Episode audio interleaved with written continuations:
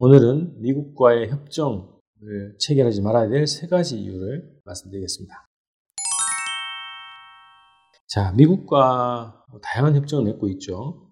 그런데 미국이 어, 우리나라뿐만 아니라 전 세계 여러 나라들과의 협정을 체결하고 파괴시켜 왔던 어, 행태를 몇 가지 좀 말씀을 드리고 음, 특히 이제 한미 간에 맺었던 음, 협정들을 어떻게 대했는가 세 가지 정도로 정리해서 말씀드리려고 합니다. 첫 번째는 미국은 약속을 지키지 않습니다.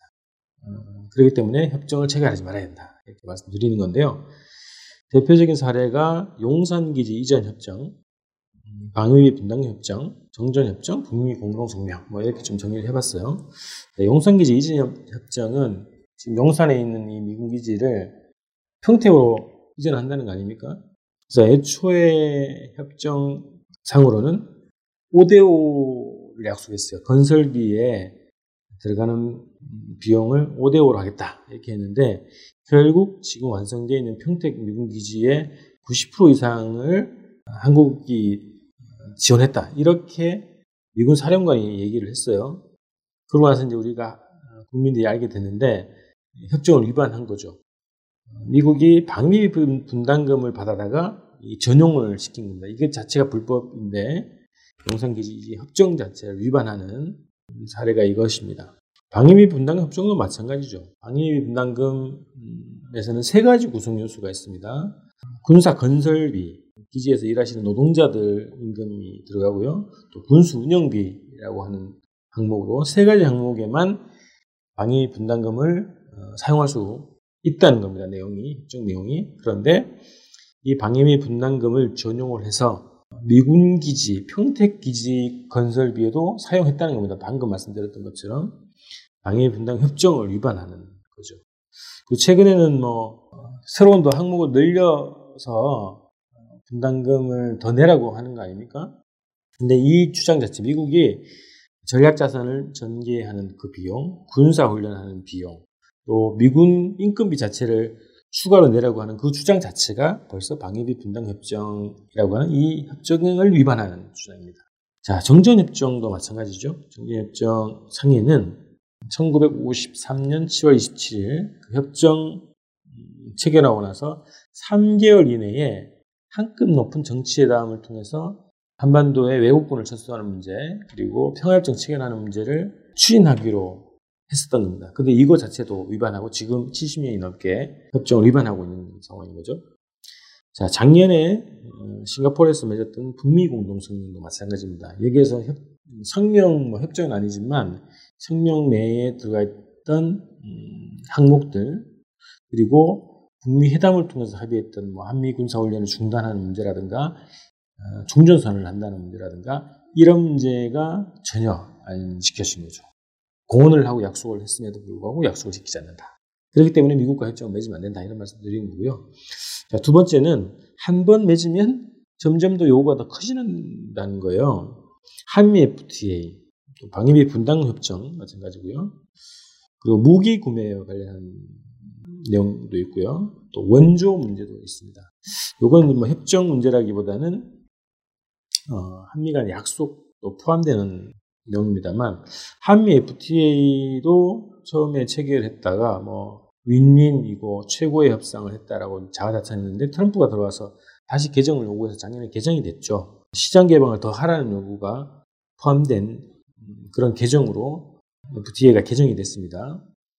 이전보다 더 큰 요구를 한 사례가 되는 거죠. 방위 분담금 금방 말씀드렸던 것처럼 애초에 세 개 항목에 대해서만 지원하는 걸로 합의가 됐는데 점점 더 항목을 늘리라는 요구가 아닙니까? 한미 소파를 넘어서는 협정을 어, 요구하는 것이고 협정을 넘어서는 요구를 하고 있다는 거예요. 자 무기 구매도 마찬가지입니다. 처음에 F-35 지금 뭐 20대, 40대 뭐 들어온다고 얘기하고 있는데 어, 미국으로부터 이제 40대를 들여오기로 한국 정부가 어, 박근혜 때 이제 약속을 한 거죠. 그걸 지금 들여오고 있는데 미국은 이미 그 대외 판매 승인 제도를 통해서 한국의 130대까지 판매를 하겠다라고 하는 목표를 세워놓고 있다는 겁니다.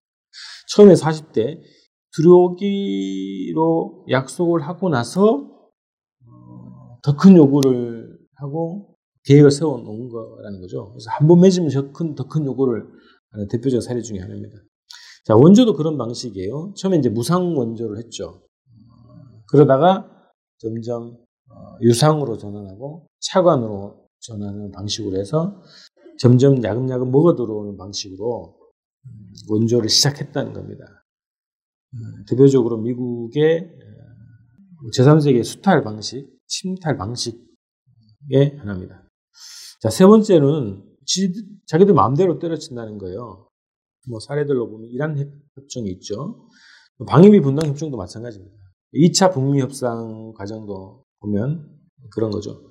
시리아 미군 철수도 마찬가지입니다. 이 공통점은 자기들 마음대로 그냥 때려쳐버리는 거예요. 이란 협정, 핵 협정 같은 경우에는 유럽과 뭐 미국이 다자간 협정 아닙니까? 근데 일방적으로 미국이 탈퇴를 해버린 거죠. 방위비 분담 협정도 마찬가지입니다. 애초에 약속은 뭐 관계 없습니다. 자기들 마음 내키는 대로 요구를 해버리는 거예요. 거의 분담 협정 자체를 깨는 주장을 한다는 거죠. 2차 북미 협상도 뭐 사전에 실무 단계에서 거의 합의를 했는데 일방적으로 깨버리고 철수한 거 아닙니까? 지들 마음대로 한다 이런 거고요. 시리아 미군 철수도 마찬가지입니다. 음, 뭐 중동의 평화를 위해서 추진한다고 했었는데 어, 트럼프가 실투를 했죠. 석유 때문에 이제 추진하는 거다 얘기했고 일방적으로 크루드와 약속을 빼고 일방적으로 미군을 철수했죠. 이게 뭐 좋다 나쁘다 이제 어, 정책 판단에 대한 문제보다는 미국의 방식이라는 거예요.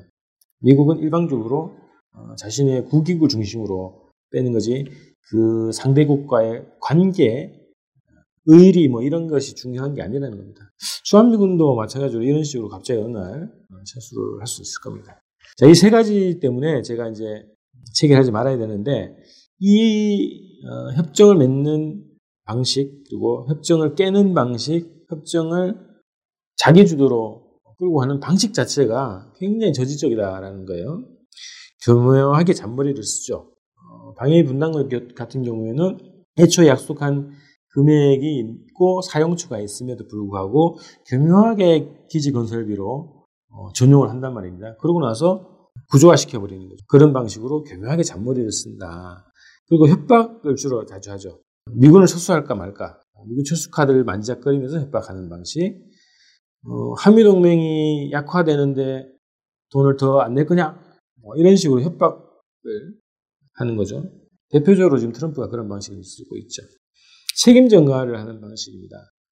이 협상이 안 적혀진 건 결국 너네들 때문이다. 정전협정도 그렇고요. 북미 공동성명도 그렇고 다 책임을 북으로 전가하죠. 책임 전가 니 탓이다. 이런 거고요. 또 마지막으로 뭐 배째라 이런 거죠. 뭐 우리는 어, 잘못 맺었다고 판단한다. 이러면서 이제 일방적으로 파기를 시켜버리는 방식으로, 어, 배째라 방식으로 한다는 거죠. 굉장히 저질적인 협상 방식으로 쓴다는 겁니다. 그렇기 때문에 결론적으로는 뭐, 미국을 비롯한 모든 나라들과 어떤 다양한 협정을 체결하게는 되겠죠. 그런데 우리가 자주적인 입장을 가지고 대외 정책을 펼쳐야 된다. 그렇지 않으면 이 잔머리치고 교묘하게 외교를 하는 이 미국에 휘둘릴 수밖에 없고 국익을 훼손당할 수밖에 없다는 겁니다. 그래서 자주적인 대외 정책을 펼치야 된다. 이런 말씀으로 오늘 방송 마치겠습니다. 다음 주에 뵙겠습니다.